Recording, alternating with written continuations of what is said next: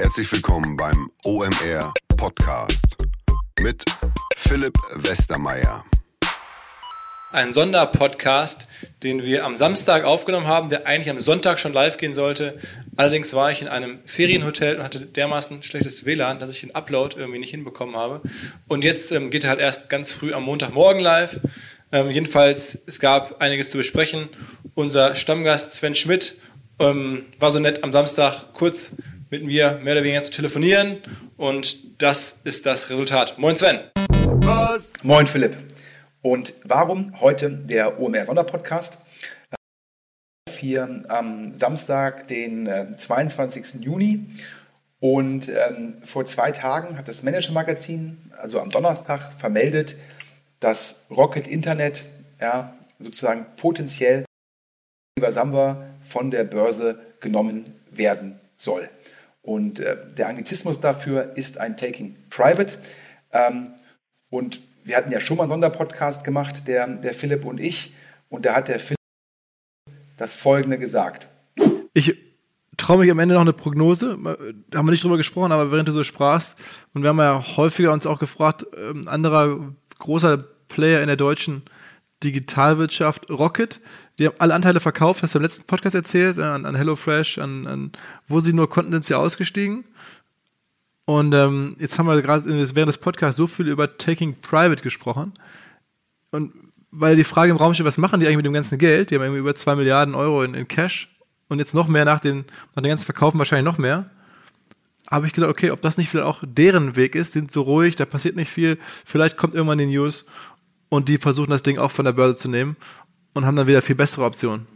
Ja, Philipp, ähm, selbst, Selbstlo Sel Selbstlob stinkt. Ähm, daher habe ich die Einladung gemacht. Ähm, aber ähm, Hut ab, da hast du ja sicherlich irgendwie auch von ein, zwei Hörern sicherlich schnell. Ja, also es ist natürlich, ich bin da, muss ich ehrlicherweise sagen, ist nicht meine Spezialdisziplin. Ich bin da ein bisschen reingestolpert. Ähm, aber in der Tat, der eine oder andere hat sich gemeldet und ähm, äh, umso mehr freue ich mich, dass wir jetzt diesen Podcast machen und äh, hier meine glückliche Prediction gewürdigt wird. Aber lass vielleicht direkt einsteigen in die, in die Sache selber. Äh, du bist da recht nah dran. Warum wird das überhaupt diskutiert und, und was passiert da jetzt ganz konkret? Ja, äh, ich habe natürlich ähm, gleich mal mit im Endeffekt verschiedenen Quellen und mehreren Rocket Insidern telefoniert. Ähm, der eine, der mit dem Projekt potenziellen Taking Private nicht vertraut ist, hat nur zu mir gesagt, das würde inhaltlich in jedem Fall Sinn machen. Und ähm, der andere, der sozusagen damit vertraut ist, ja, ähm, der hat nur gesagt, von vielen Optionen, ähm, die man durchspiele. Und äh, man muss ja auch sagen, das Manager-Magazin hat vermeldet, Oliver Samba prüfe den Rückzug von der Börse es ist noch nicht so weit gediehen wie bei Springer und wo das schon alles ähm, sehr, sehr konkret ist. Aber erwartest du jetzt konkret, dass der ähm, Rückkauf jetzt kommt? Oder, äh, also sagen wir mal, dass eher ein Rückkauf kommt oder dass wirklich ein Taking Private kommt? Weil du warst ja beim letzten Mal auf dem Standpunkt, du würdest eher einen Rückkauf von Aktien erwarten. Korrekt. Ja, vielleicht nochmal für die Hörer zum Hintergrund. Rocket Internet hat ungefähr 150 Millionen Aktien ähm, außenstehend. Börsenkurs von 25 Euro entspricht das einer Marktkapitalisierung von 3,75 Milliarden. Ähm, wenn der Aktienkurs um 1 Euro steigt, dann steigt natürlich auch die Marktkapitalisierung um 150 Millionen.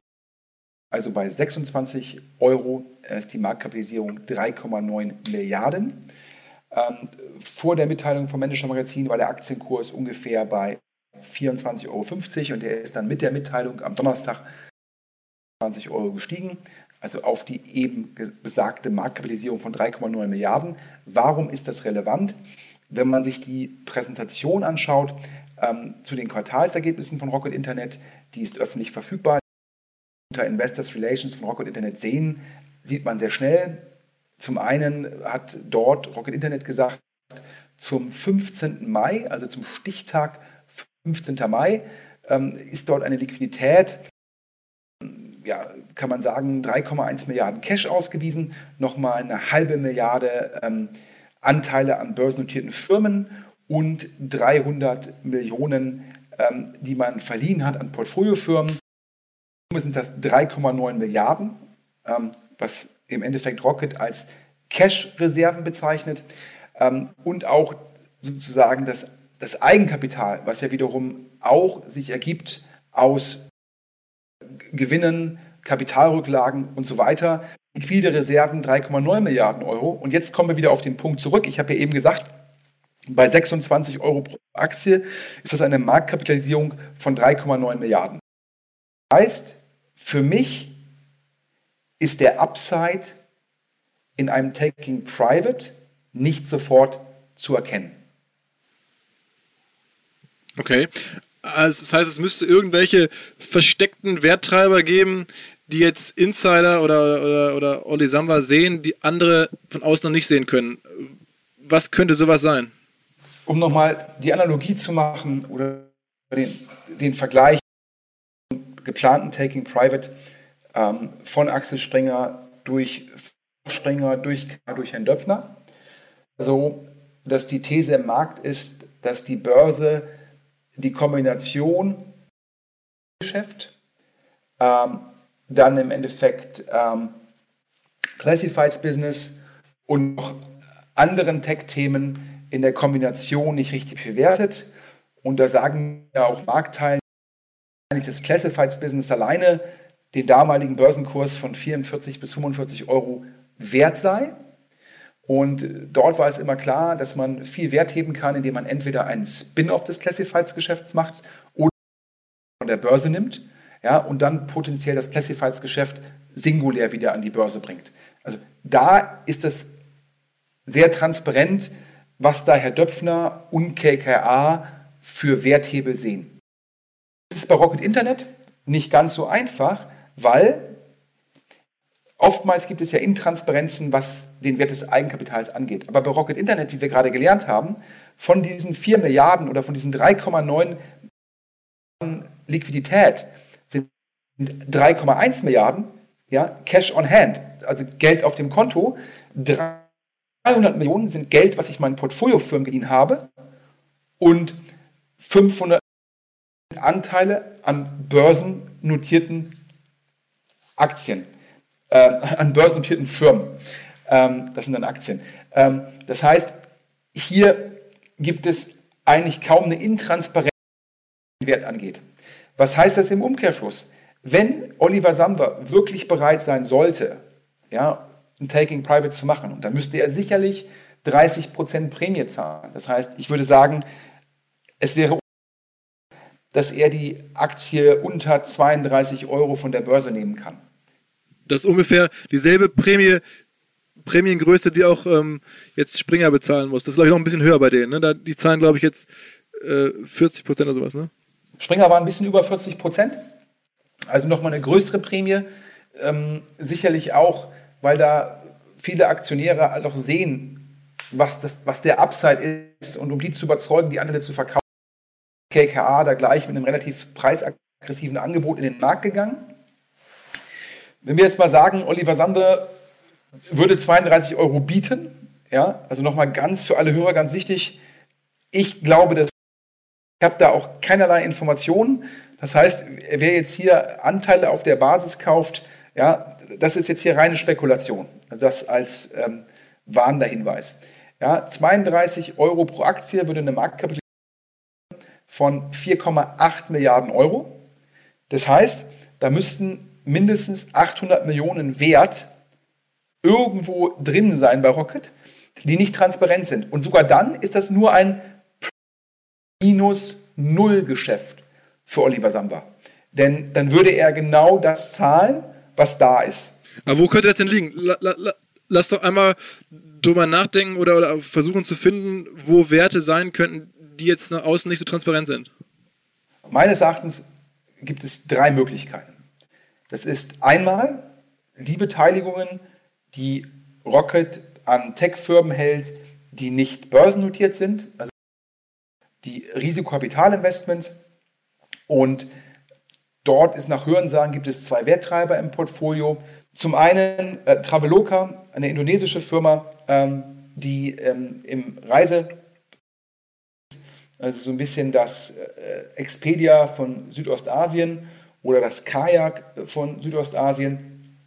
Und ähm, die ist laut Meldungen vom Manager-Magazin in der Zwischenzeit mit Daten bewertet. Angeblich halte Rocket daran 25 oder mehr Prozent. Das würde bedeuten, dass dieser Anteil äh, potenziell eine Milliarde wert sei, eine Milliarde Dollar in dem Fall. Und die zweite Firma ist Away.com, eine To-Consumer-Koffermarke aus den USA. Auch die laufe sehr gut und daran halte Rocket auch einen relevanten Anteil. Und es ist für mich von außen nicht erkennbar, ähm, ob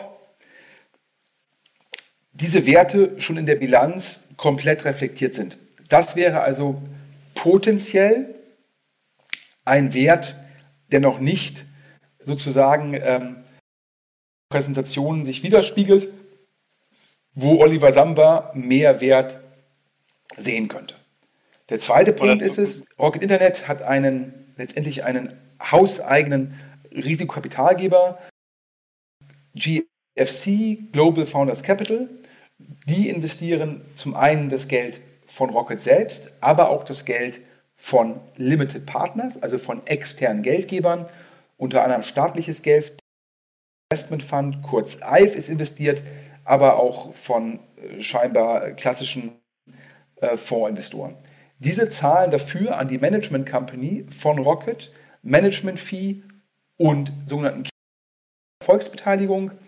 Und Oliver Samba könnte natürlich sehen, wie entwickeln sich die Firmen in diesem Portfolio, was heißt das für zukünftige ähm, Erlösbeteiligungen und der Management Company. Das heißt, er könnte in der Management Company einen relevanten Wert sehen, der bisher von der Börse noch nicht reflektiert wird. In der Bilanz von Rocket wird die Management Company erstmal nur äh, Nennwert drin stehen. Ähm, alles andere äh, kann man, glaube ich, gar nicht bilanziell ähm, abbilden. Das heißt, Oliver Samba sieht wahrscheinlich den potenziellen Wert und da kann natürlich ein großes Delta sein. Und ähm, wer könnte sein, das war letzte Woche jetzt ja auch in der Presse, ich glaube im Rahmen der Hauptversammlung von Rocket Internet. Rocket Internet hat sich entschlossen, auch in Immobilien zu investieren.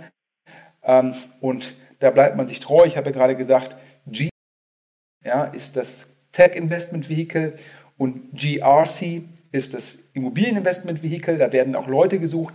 Die Firma heißt Global Realty Capital und äh, da werden auch, wie ich schon sagte, wird er aktiv rekrutiert.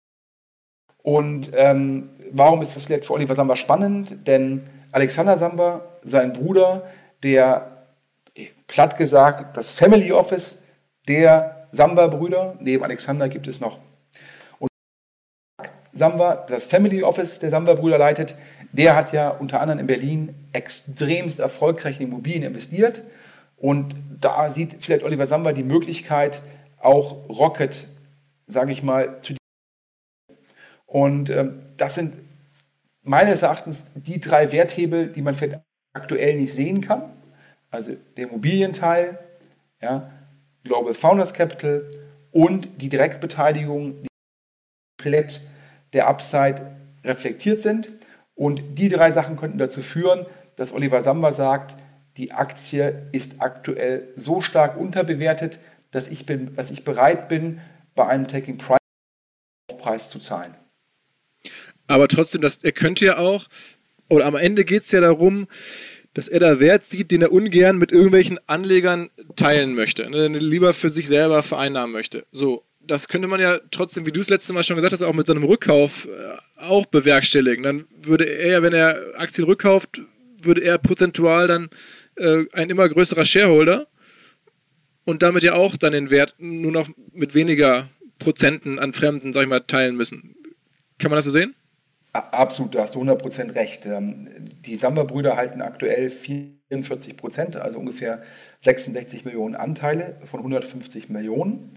Und Rocket Internet kauft 10 Prozent der Anteile an der Börse zurück, also eigene Anteile, die zurückgekauft werden, dann würden die Anteile halt von 150 auf 135 fallen. Hätte man mit den 66 Millionen Anteilen schon fast knapp 50 Prozent erreicht. Denn immer wenn eine Firma eigene Anteile kauft, kommt es für die bleibenden Aktionäre zu einer negativen Verwässerung. Wir haben ja schon oft über das Thema Verwässerung gesprochen. Wenn eine Firma Geld aufnimmt, also sprich neue Anteile dafür ausgibt, dann verwässert der relative Anteil der Bestandsaktionäre. Wenn allerdings eine Firma Anteile sozusagen zurückkauft, dann wird der relative Anteil größer, also eine negative Verwässerung. Und also das heißt, deine Vorhersage wäre jetzt, das ähm, wäre sogar das wahrscheinlichere Szenario. Oder würdest du sagen, mittlerweile glaubst du auch an den kompletten Take It Private? Aktuell glaube ich ähm, weiterhin daran, dass Rocket Internet erstmal ähm, eigene Anteile weiter zurückkauft. Denn stellen wir uns vor, ähm, es gelingt der Firma 15 Millionen, ungefähr 10 Prozent, zum Aktienpreis von 26 oder 27 Euro zurückzukaufen. Das macht den Taking Private für Oliver Samwer danach zum einen interessanter und einfacher. Warum interessant? Wenn ich statt 32 Euro pro Aktie nur 26 bis 27 ausgeben muss, dann spare ich mir pro Aktie 5 bis 6 Euro im Vergleich zu einem Taking bei 15 Millionen Anteil sind das 75 bis 90 Millionen, die dann Oliver Samba mehr hätte. Und ähm, ich glaube, das will er sich nicht entgehen lassen. Es macht das Ganze, denn je mehr Anteile Oliver Samba durch negative Verwässerungen relativ hat, desto weniger Anteile muss er danach einsammeln für einen Taking Private. Das heißt, meine These ist es, dass hier ein potenzielles Vorgehen, also erst weiterer Aktienrückkauf und dann ein Taking Private, viel attraktiver ist. Ja? Nur ja, in der Sekunde, wo er glaubt, dass vielleicht diese ganzen Themen, diese Inhalte zu transparent werden, da mag dann die Sekunde gekommen sein, wo man sagt, okay, ich höre mit dem Aktienrückkauf auf und mache jetzt einmal ein Angebot für einen Taking Private. Allerdings gibt es ja mit United und Bailey Gifford auch noch zwei relevante Aktionäre neben den Samba-Brüdern. Und kann man die irgendwie rausbekommen oder können die sich da irgendwie gegen wehren, gegen Taking Private? Ich glaube, zusammenhalten die Prozent. Ich glaube, das macht dann einen Taking Private gegen die sehr, sehr schwierig. Und ich persönlich glaube auch nicht, ähm, dass sich nicht stellen würde. Denn nach Hörensagen ähm, ist, glaube ich, ja auch öffentlich schon teilweise bekannt, ist, äh, ist, ist Oliver Samba mit Ralf Dommermuth, dem Gründer von United Internet, befreundet. Und ähm, aus Berliner Immobilienkreisen, dass ähm, ich hatte eben darüber gesprochen, dass Alexander Samba ja, de facto das Family Office der Samba-Brüder verwaltet, dass dort das Family Office, also Alexander Samba, mit Ralf Dommermuth, einem Bauunternehmer, diverse Großprojekte in Berlin umsetzt. Das heißt, die Sambas scheinen nicht nur bei Rocket Internet mit Herrn Dommermuth ähm, gemeinsames Geschäft zu machen, sondern im Immobilienbereich. Das heißt, dass dort ein Aktionär rausgedrängt wird, ja, oder dass man versucht, dem einen möglichst niedrigen Preis zu zahlen, das kann ich mir jetzt im Falle von Rocket Internet, United nicht vorstellen. Noch ein Argument finde ich, dass ein Oliver Samba sagen wird, wir kaufen erstmal Anteile zurück. Und wenn dann der Free Float neben Brüdern Bailey Gifford und Internet nur noch sehr, sehr klein ist, dann machen wir potenziell ein Angebot. Und vorher wird er sicherlich gucken, wie dieses Angebot ähm, bei Ralf Dommermuth ankommt. Oder vielleicht gibt es gemeinsame Aktion. Ja? Aber ich kann mir nicht vorstellen, ähm, dass da Oliver Samwer gegen Ralf Dommermuth arbeiten wird. Weil die Kolleginnen und Kollegen von Instaffo, also der Jobplattform für den Tech- und Sales-Bereich, von der ich hier schon häufiger berichtet habe, mittlerweile bei uns doch groß engagiert sind hier im Podcast. Ihr hört immer wieder hoffentlich von Instaffo. Deswegen habe ich die Kollegen vor kurzem mal selber persönlich kennengelernt und war wirklich sehr angetan. Sie haben mir dazu erzählt, es gibt eine neue Finanzierungsrunde in die Firma. 10 Millionen werden da investiert. Das ganze Thema wird also immer relevanter. Daher nochmal hier mit Nachdruck der Hinweis. Wer Menschen sucht im Bereich Tech und Sales, denkt an Instaffo. Die haben da scheinbar wirklich eine neue magische Soße gefunden, wo sie über ihre Plattform ein automatisiertes Matchmaking zwischen Arbeitnehmer und Arbeitgeber ermöglichen. Und das ist im direkten Marktvergleich dreimal effektiver, was die Quote von Bewerbung zu Einstellung angeht. Hilft natürlich auch, dass sie bereits über 100.000 passende Talentprofile auf der Plattform haben und dass man sehr, sehr schnell ins Gespräch kommt. Innerhalb von 48 Stunden bewerben sich die ersten Talente bei den Arbeitgebern oder man kann sogar als Arbeitgeber einer vorselektierten Gruppe an Talenten aktiv eine Nachricht schicken oder sie zum Chatten einladen, um sich noch schneller kennenzulernen und zu prüfen, könnte das passen. Also nicht nur ich und die Geldgeber offensichtlich glauben an Instaffo, sondern auch mittlerweile über 1800 Firmen, darunter O2, RTL, HelloFresh, MyPoster, viele, viele weitere. Instaffo ist auf OMR Reviews bestbewertet 4,8 Sterne in der Kategorie Recruiting Plattform. Firmen, die nun Instaffo ausprobieren möchten, sehr gerne. Ihr spart außerdem 500 Euro auf die erste Besetzung, wenn ihr euch anmeldet über Instaffo mit Doppel-F, instaffo.com slash OMR. Zurück zum Podcast. Okay. Ähm, ist das jetzt eigentlich so eine generelle Tendenz, glaubst du, dass, dass ähm, Digitalfirmen oder dieses Taking Private ist, äh, jetzt vor kurzem ähm, haben wir, oder ganz kurz haben wir es auch von der Metro gehört. Was passiert da gerade? Warum ist das so attraktiv geworden? Ja, ähm, du sagen ähm, am Anfang des Podcasts ähm, von mir loben lassen. Ähm, jetzt lobe ich mich mal selbst, ähm, nachdem ja äh, teilweise ich hier meine Börseneinschätzungen in dem Podcast nicht auf viel Gegenliebe gestoßen sind. Ich glaube, vor gut einem Jahr haben wir mal in Essen einen Live-Podcast gemacht, Philipp. Und ja. ähm, vielleicht können wir mal kurz einspielen, was ich da gesagt habe. Ähm, Amazon hat ja in den USA Whole Foods gekauft, um halt in den Bereich Lebensmittel reinzugehen, wahrscheinlich mit der These, zum einen äh, sehr viele Berührungspunkte mit dem Kunden, zum anderen eine Branche, wo man halt noch online äh, noch zum Teil grüne Wiese ist ähm, und dann natürlich auch insgesamt gibt halt ein normaler Haushalt relevant viel Geld von seinem Budget für Essen aus. Und da habe ich gesagt, wenn man sich aktuell den Börsenkurs der Metro anguckt, ja, ich glaube, 4, 5 Milliarden Market Cap und 40 Milliarden Umsatz. Ähm, und ich bin jetzt, ich glaube auch, dass natürlich Teile davon online gehen werden, aber ich glaube schon, dass teilweise dieses Cash-and-Carry-Geschäft äh, nicht so schnell online gehen wird, dass ich mich gewundert habe, dass komparativ sieht ja die Metro günstiger aus. Und dann habe ich mal drauf geguckt und ich glaube, der Herr Koch, der CEO, hat letzte Woche, glaube ich, auch für eine Million Euro eigene Aktien gekauft, was ja schon irgendwie ein Zeichen von Vertrauen ist. Ja, also äh, ganz offizielles Lob äh, an dich. Ähm, wer damals Metro-Aktien gekauft hat, äh, der hat ein gutes Geschäft gemacht. Insofern jetzt äh, 60 Prozent, 60 Prozent plus, ja, Minimum und eigentlich mit kaum Downside-Risiko. Das sind die Wetten, die man eingehen muss im Leben. Das macht Spaß. Ähm, ja, du hast gefragt, ist das ein Trend? Ja, und es ist der Trend, der auch viel Kapital mit sich bringt. Das heißt, es gibt weiterhin die Möglichkeit, Fremdkapital aufzunehmen zu geringen, ja, es sehr viel Geld im Markt sucht Anlagemöglichkeiten. Ähm, und das führt halt dazu, ähm, dass natürlich Privates einfacher zu finanzieren sind. Ja? Dass ein KKA bereit ist, einen Aufpreis von über 40 Prozent zu zahlen für einen Axel Springer. Ähm, ich glaube, Rocket Internet, Metro sind jetzt Sondersituationen. Ähm, denn Rocket Internet ist ja jetzt keine Firma, darüber hatten wir ja gerade gesprochen, ähm, wo wir jetzt von sehr transparenten ähm, ja, Unterbewertungen sprechen.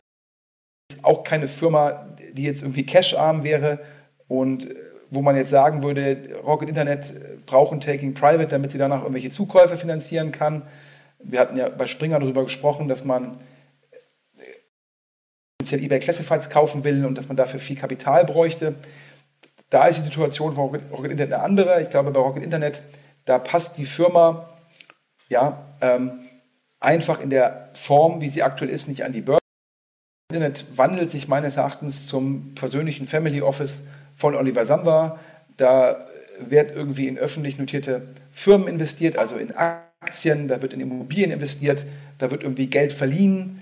Ähm, das ursprüngliche Geschäft, was man aufbauen wollte, ähm, im Sinne von ähm, Plattform aufbauen und darauf Firmen lancieren, das ist seit Jahren ja kaum mehr relevant und vor allem nicht mehr erfolgreich.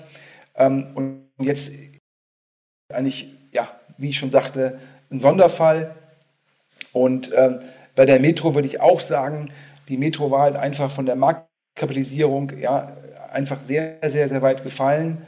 Und ähm, wenn man jetzt auch noch irgendwie real verkauft, dann ist die Metro eigentlich, hat den ganzen Ballast in Anführungsstrichen abgeworfen und dann kriegt man eine Firma, wo man potenziell einen schönen Upside hat und ähm, im Endeffekt, ja, glaube ich, ein tschechischer und ein slowakischer Milliardär. Das sind, glaube ich, Sonderfälle. Ähm, in den USA hingegen sehen wir ja teilweise getrieben von vertikalen Private Equity äh, Häusern, sehen wir da Taking Private, teilweise für sehr hohe Bewertungen, die dann hingehen, ähm, mit sehr viel Fremdkapital arbeiten, zum einen und zum anderen auch gucken, wie sie da teilweise Firmen legen, um Synergieeffekte zu erzielen, aber auch um Marktmacht und damit Preismacht zu erreichen. Da ist es schon systematischer. Ähm, aber dennoch glaube ich, wenn man das halt dann in kurzer Zeit jetzt sieht, Axel Springer, Metro, Rocket Internet, dass immer mehr Leute einfach die, sich da mit dem Gedanken anfreunden und ähm, wenn etwas ja, regelmäßiger gemacht wird, ja, wird es natürlich auch von Beratern mehr gepitcht. Da glaube ich schon, dass wir einen Trend sehen können, ähm, teilweise halt durch diese Makrotrends verursacht, teilweise aber auch durch, äh, durch Sachen, die man jetzt nicht verallgemeinern kann. Okay, also wahrscheinlich der einzige richtige, ähm, die richtige gemeinsame Ursache ist einfach das viele Geld, das im Markt ist und die, die, die Möglichkeiten, sagen wir mal, mit Geld viel zu machen und das wird einfach dann in allen Fällen genutzt.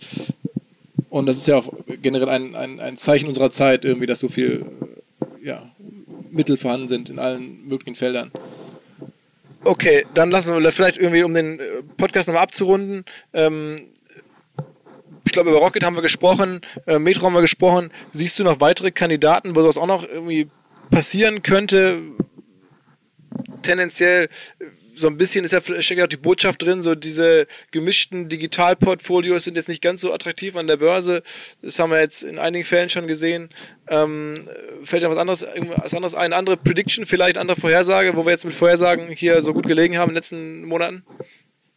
Na, ich glaube, du hast es ja gerade schon mal richtig gesagt. Ähm, wenn man äh, Axel Springer und Rocket Internet und schon eigentlich sehr, sehr verschieden, ähm, dann damit, dass sie letztendlich von außen für Aktionäre schwerer einzuschätzen sind, weil sie letztendlich ein von Firmen abdecken, die teilweise wenig miteinander zu tun haben. Stepstone hat wenig mit Idealo zu tun. Ja, ähm, die, die Bildzeitung äh, relativ wenig zu tun mit ähm, Affiliate-Plattformen ähm, und bei Rocket ein Immobiliengeschäft äh, hat wenig zu tun mit Venture Debt. In börsennotierte hat auch nur begrenzt viel zu tun mit klassischem Frühphasen-VC-Geschäft. Und du hast ja gerade gesagt, das, äh, das ist jetzt auch nichts Neues. Das ist letztendlich ähm, in der Finanztheorie ja, empirisch äh, schon immer bewiesen worden, dass solche äh, Portfolioansätze oftmals zu einem Bewertungsabschlag führen, ähm, weil die Investoren sagen, äh, fokussierte Firmen, die sich auf eine Sache konzentrieren, ähm, und sind auch einfacher zu beurteilen. Ähm, und ich glaube, ähm, das ist sicherlich ähm, in den beiden Fällen gegeben. Ähm, ansonsten glaube ich schon, dass viele Digitalfirmen, gerade die Firmen in den USA, sehr, sehr hohe ähm, Bewertungen genießen, wo ich jetzt mir schwer tun würde, auch gegeben günstiges Fremdkapital zu verstehen, wie jemand 30, 40 Prozent mehr zahlt, der muss dann ja auch nochmal danach extrem viel Wert generieren. Und wenn ich jetzt mal indexiere und sage, ich zahle irgendwie statt 100, 135 und trotz Fremdkapital 35, 270 werden, damit ich meinen Investoren in meine Fonds ein 3x präsentieren kann. Ja, das heißt ja nichts anderes, dass ich aus einer Firma, die aktuell indexiert 100 wert ist, muss ich eine 100 Wertsteigerung hinbekommen, um auf 270 indexiert zu kommen. Und ähm, da gibt es jetzt aus meiner Perspektive jetzt nicht so viele Fälle, ähm, wo ich jetzt sagen würde, ähm, da ist es total klar. Und ähm, deshalb fällt es mir jetzt auch schwer äh, zu sagen, äh, da, da und da. Ich glaube auch ehrlich gesagt, ja, ähm, wenn ich das äh, systematisch ja, ähm, ich ähm, immer vorhersagen könnte, äh, dann würde ich wahrscheinlich nicht, äh, nicht operativ ja, maschinensucher.de in Essen machen, sondern äh, würde wahrscheinlich äh, irgendwo steueroptimiert sitzen betreiben und äh, über UMR nur noch Anleger einwerben. Das ist ja eh unser alter Traum, eines Tages äh, Investor sein zu können, Investor sein zu können. Aber ähm, bis dahin ist halt noch eine kleine Reise. Ja, ja, und ist ja, du weißt ja, ist ja, ich musste jetzt letzte Woche an dich denken. Ich habe ja den Verkauf von Applift, ähm, einem App-Marketing-Anbieter, der, glaube ich, auch bei OMR schon mal ein Thema war, als einen der schlechtesten Exits des bisherigen Jahres genannt. Der ist ja letztendlich ähm, an eine mit Gamigo verbandelte Holding, ich sag's mal höflich, verramscht worden. Ähm, und das zeigt und Hitfox oder wie jetzt heißt Ionic Group ähm, geht aus dem AdTech-Bereich raus. Ähm, das, das zeigt dir ja, dass zumindest, das habe ich dir ja auch immer gesagt, ich glaube, ich habe auch im OMR-Podcast extrem skeptisch ähm, zum Thema AdTech geäußert. Hinweis auf Findling. Findling ist eine sehr erfolgreiche SEO-Agentur, die bis vor einiger Zeit noch Webstube hieß und mir vor allen Dingen deswegen ins Auge gestochen ist, weil ihre Masterclass beim OMR-Festival ruckzuck ausverkauft war. In Minuten wollten Menschen hören, was die Kollegen von Findling zum Thema SEO zu sagen haben. Ein Grund dafür sicherlich die Referenzen. Findling arbeitet unter anderem für Firmen wie Snox, Ergotopia, Dermanostik oder mein BAföG. Der Fokus ist also, Firmen über Performance SEO beim Wachsen zu helfen. Wer herausfinden möchte, ob sich für ihn auch SEO lohnt oder die Ansätze von Findling vielleicht konkret lohnen, der kann sich eintragen. Es gibt keinen Sales Call, sondern eine kostenlose Beratung unter findling.de slash OMR. Also auf der Landingpage eintragen und dann gibt es eine Beratung, wenn es richtig gut läuft, vielleicht von Maurice Marinelli, dem Gründer persönlich.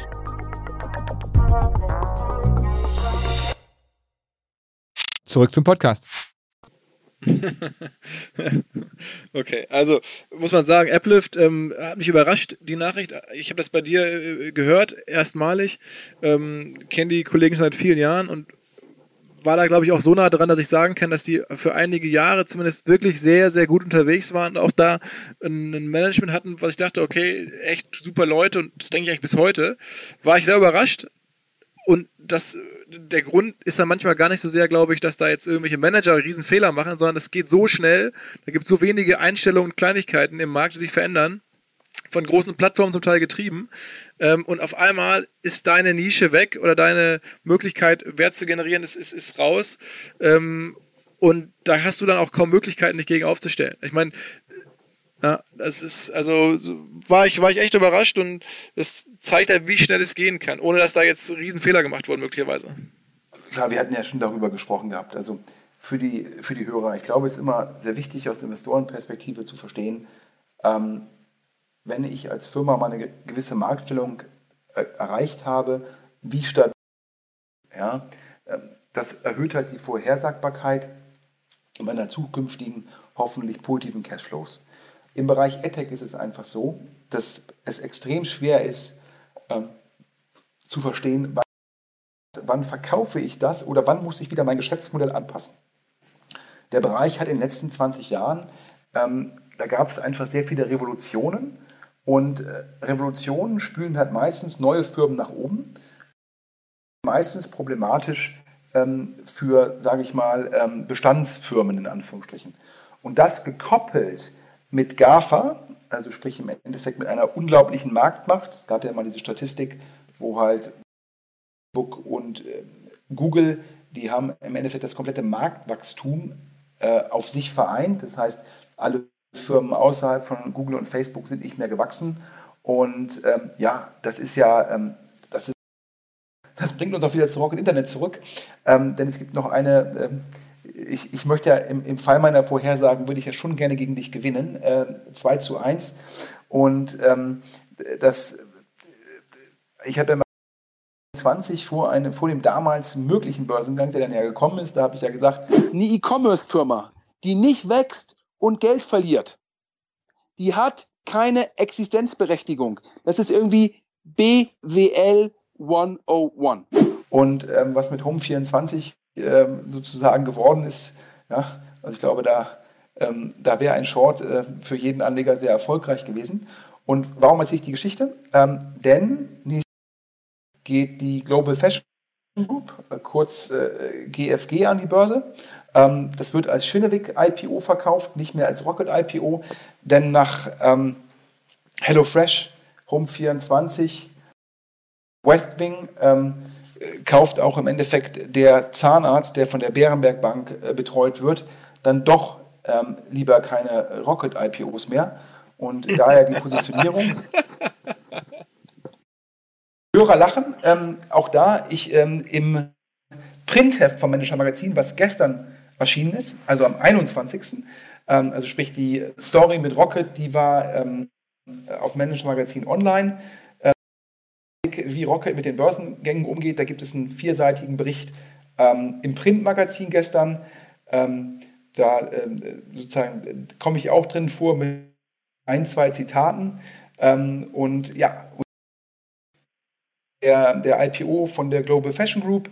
Das sind meines Erachtens äh, drei, vier Online-Mode-Retail-Firmen, die nichts miteinander zu tun haben, äh, die dort äh, zusammengelegt werden, damit man Größe nach außen kommunizieren kann. Ähm, das kommt angeblich äh, sogenannte Pre-Money-Bewertung von 1,1, 1,2 Milliarden. Man will angeblich richtig viel Geld einsammeln, denn die Firmen brauchen das Geld. Ähm, und ähm, ja, da würde ich jetzt als Anleger auch mehr als skeptisch sein. Ich glaube, die Firmen haben alle nicht die relevante Größe, um nachhaltig in ihren jeweiligen Märkten erfolgreich zu sein, äh, wachsen auch nicht stark genug, verbrennen. Und äh, wieder beteiligt ist äh, die Bärenberg Bank, äh, die für sich selbst immer sehr gutes Geschäft macht, ähm, für Leute, die die Aktien zeichnen, äh, nicht immer so gut. Also, jetzt mal ganz, jetzt, jetzt spreche ich mal, wie du sprechen würdest. Da, da geht also sozusagen die, die, die Fashion E-Commerce Bad Bank an die Börse. Ja, also es ist ja, ich, es, also ähm, das Lustige ist, ich habe mit Investoren gesprochen, ähm, die haben mir gesagt, nein, also mit Leuten, die da mal beteiligt sind, das sei irgendwie ganz anders. Und das Lustige ist, sind die gleichen Leute, die mir ähm, beim Westwing IPO gesagt haben, als ich gesagt habe, ja, ähm, ja, wie seht ihr das? Ja, ganz anders als Home 24, ja. Und äh, West gleiche Richtung angetreten wie Home 24. Ähm, und äh, also dementsprechend sind wieder die gleichen äh, Konsortialbanken mit beteiligt, ähm, die gleichen handelnden Personen. Und ich kann einfach nur eins sagen, ich bewundere Olli Samba, wie ja, äh, sage ich mal, ähm, seine, ähm, die ganzen Firmen, die eigentlich in eine Bad Bank gehören, das war ja auch immer klar, dass Home24 sozusagen ein Fall für eine Bad Bank ist, dass er das noch immer schafft, rauszudrücken im Rahmen eines IPOs und dann auch scheinbar immer noch die Konsortialbanken überzeugt, dass er im Rahmen der Haltefrist, das können die Konsortialbanken erlauben, die Anteile auch verkaufen kann. Das heißt, ähm, das HelloFresh gemacht, er hat jetzt auch wieder Home24 Anteile verkauft. Ähm, das heißt, äh, Olli Samba selbst glaubt dann immer nur noch begrenzt an die Firmen. Ähm, und ähm, das ist schon ganz spannend. Und nach Hörensagen will er jetzt lieber das Geld in Alibaba als in seine eigenen börsennotierten Firmen. Und das sollte, glaube ich, jedem zu denken geben, äh, ob er sich Global äh, Fashion Capital ähm, ins Portfolio legen sollte.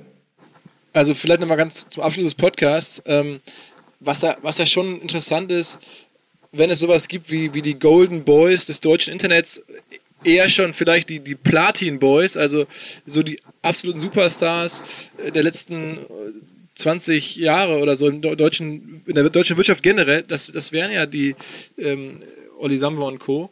Und ähm, was jetzt nach so vielen Digital-Business-Jahren ja auffällig ist, die machen jetzt auch Immobiliengeschäft zunehmend. Klar, weil jetzt einfach so viel Vermögen da ist und so viel Möglichkeit ist, Geld anzulegen. Aber trotzdem ähm, ist es ja vielleicht gar kein gutes Zeichen insgesamt für, für Internet in Deutschland oder für Digital-Business. Oder ist das jetzt zu hoch gegriffen? Wenn halt die Leute, die das jahrelang geprägt haben und da wahnsinnig viel aufgebaut haben und entwickelt haben, jetzt auf einmal sagen, naja, weißt du was, ich glaube, mit Immobilien können wir doch besser Geld verdienen. Bevor ich die Frage beantworte, Philipp, nochmal eine kurze Korrektur. Das waren jetzt für mich einfach zu viele Abkürzungen. Natürlich GFG ist die Global Fashion Group und nicht GFC, Global Fashion Capital. Äh, da bin ich ein bisschen durcheinander gekommen. Ich bitte die Hörer haben eine Nachsicht mit mir. Um auf seine Frage zurückzukommen, ja, warum investieren die Sambas in Immobilien? Weil sie halt sehen, sie können Eigenkapital, da können sie viel Fremdkapital beimischen, äh, wahrscheinlich ja, 75, 80 Prozent Fremdkapital auf den Projekten. Das macht bei den Zinssätzen viel Sinn und macht dann die Eigenkapitalkomponente umso attraktiver. Das ist Punkt 1. Punkt 2. Ähm, Alexander Samba, derjenige, der mit den Immobilieninvestments angefangen hat, gilt als hochbegabt und hat scheinbar auch vieles im Immobilienbereich neu gedacht. Picos, das Investment Vehicle, was Alexander Samba leitet, hat ja auch viele PropTech-Investments getätigt, also PropTech für Proper, Property, ähm, also sprich Immobil, äh, ja, Immobilieninvestments im Technologiebereich. Das heißt, ich glaube, da hat, haben die Sambas, Alexander Samba, auch eine operative Exzellenz aufgebaut, geheuert, die dann, glaube ich, auch komparativ äh, gegen Bestandsanbieter in dem Markt sehr, sehr gut sind. Das dritte ist natürlich der Rückenwind, gerade in Lokalitäten wie Berlin und München, wo die Sambas unglaublich präsent sind. Und wenn man das zusammennimmt, ja, viel Fremdkapital in den richtigen Märkten aktiv und dann auch operative Exzellenz und dann natürlich mit dem Gesamtmarktrückenwind nochmal als, als extra Antrieb, kann man auch da Renditen attraktiv sind. Ähm, und und natürlich, ja, die, die, alle drei Sambas gucken natürlich auch, wie können sie ihr Vermögen, das Kapital, das Geld, ja, optimal bestreut, also eine Diversifizierung ähm, des Geldes vornehmen. Und das machen die halt hervorragend. Also ich glaube nicht, dass es sich hier jetzt um eine negative Aussage gegenüber Technologie handelt, sondern mehr aus Perspektive der Sambas für äh, ein weiteres Investitionsfeld, wo sie sehr gute Renditen erwirtschaften können. Aber du kennst ja meine Meinung, dass natürlich, das ist jetzt unabhängig von den Sambas, ähm, zum Europa gegenüber China und den USA im Digitalbereich kaum eine Chance hat. Und meine zweite Meinung habe ich ja auch, glaube ich, schon in einem der ersten OMR-Podcasts vertreten, dass, das ist jetzt, glaube ich, schon, oh, wir sind alt geworden, Philipp, 2005. Drei, vier Jahre her, sowas, ja, vier Jahre her. Drei, vier Jahre, dreieinhalb Jahre her, fast vier Jahre her, habe ich ja schon gesagt, dass das, das, das Zeitalter der, der Klone, das Zeitalter der sozusagen ja, Inkubatoren oder Company-Builder, dass das meines Erachtens vorbei ist. Und das hat sich ja auch bewahrheitet und damit auch das Geschäftsmodell von Rocket, wie es an die Börse gebracht worden ist, das ist nicht mehr relevant. Ja? Also da zusammen.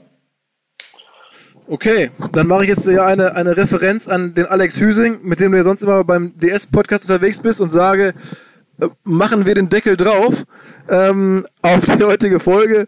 Ähm, und ja, danke, dass du dir Zeit genommen hast. Ich hoffe, das war ein Update, zumindest für alle, die sich für, für Berlin interessieren oder für die ähm, ganzen Rocket-Sachen interessieren.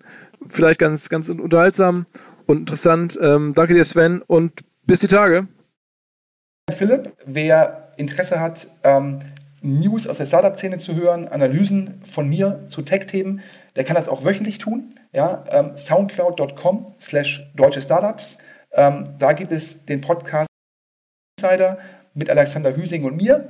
Da gibt es bis hier 44 Folgen. Das heißt, wer sich demnächst äh, am Strand äh, in den Sommerferien langweilen sollte, ja, kann einfach nochmal das letzte Jahr in der deutschen Tech mit dem Podcast Startup Insider Revue passieren lassen.